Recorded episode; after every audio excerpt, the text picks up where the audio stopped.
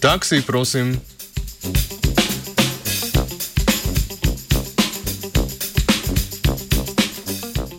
To pomlad so nas večkrat doletele intenzivne plohe in če, če smo se morali premakniti daleč, javnega prevoza pa ni bilo, smo se raje odločili za taksi. Nič osem nič. Halo, en taksi, prosim, uroženi, svečeva devet. Aha, pet minut, ok. In kmalo nas je pobral taksi. Srečni smo se prestavili drugam. Ali smo od veselja, da nas je voznik ali voznica pripeljal nekam suhe, dali kakšno napitnino, ali pa ravno obratno, smo slabe volje zaradi dežja poklapano izstopili, ne da bi vozniku ali voznici namenili dodaten kovanček.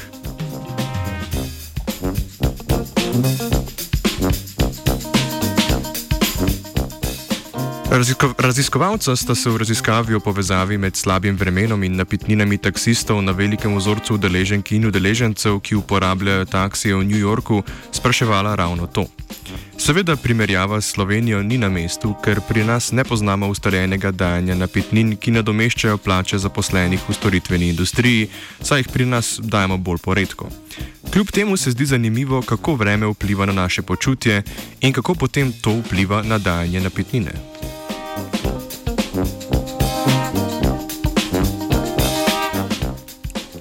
Predhodne raziskave so se ukvarjale tako z vplivom vremena na počutje, kot vplivom počutja zaradi vremena na dajanje napitnine. Slednje so bile deležne kritik zaradi majhnih vremenskih učinkov, majhnih ozorcev in sklepanja na podlagi vremenskih napovedi, ne pa dejanskega vremena. Hkrati starejše raziskave na to temo niso upoštevali učinka recipročnosti, da je vožnja v slabem vremenu zahtevnejša, kar zelo cenimo in ambienta v zaprtem prostoru avtomobila, ki je začasna rešitev pred slabim vremenom.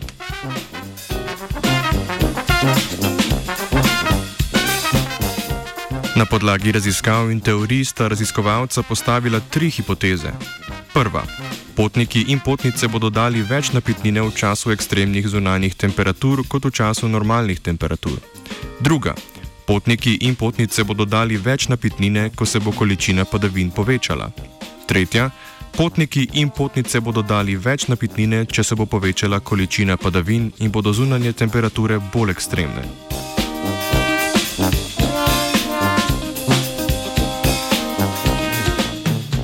Za namene raziskave sta preučila podatke mestnih voženj newyorških rumenih, rumenih taksijev v juliju in decembru 2013.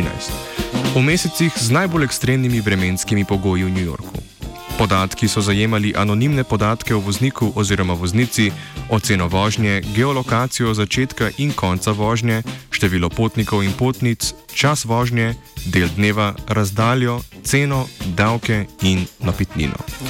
Ekstremne temperature sta beležila pod nič stopinj Celzija in nad 27 stopinj Celzija. Upoštevala pa sta tudi količino padavin v milimetrih in 15 opisnikov vremena.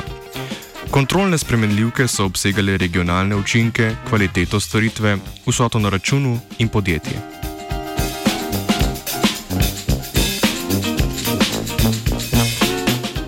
Ugotovila sta, da ekstremne temperature vplivajo na dajanje višjih napitnin. Predvsem na to vpliva pozitivna atmosfera, kar so v primeru ekstremnih temperatur in padavin stranke v suhem in prijetnem okolju. Prav tako sta potrdila učinek recipročnosti, kjer so v primeru večje količine padavin stranke dajale večje napitnine. Taksisti in taksistke imajo teže delo v času neugodnega vremena, kar stranke cenijo in pokažejo z dodatno napitnino.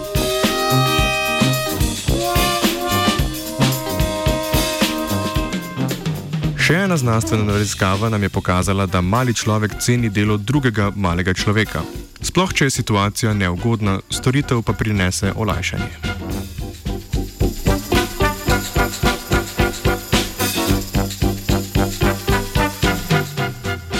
Z Britov je spisala Ana. Možgane ti opere detergent, se kliče radio študent.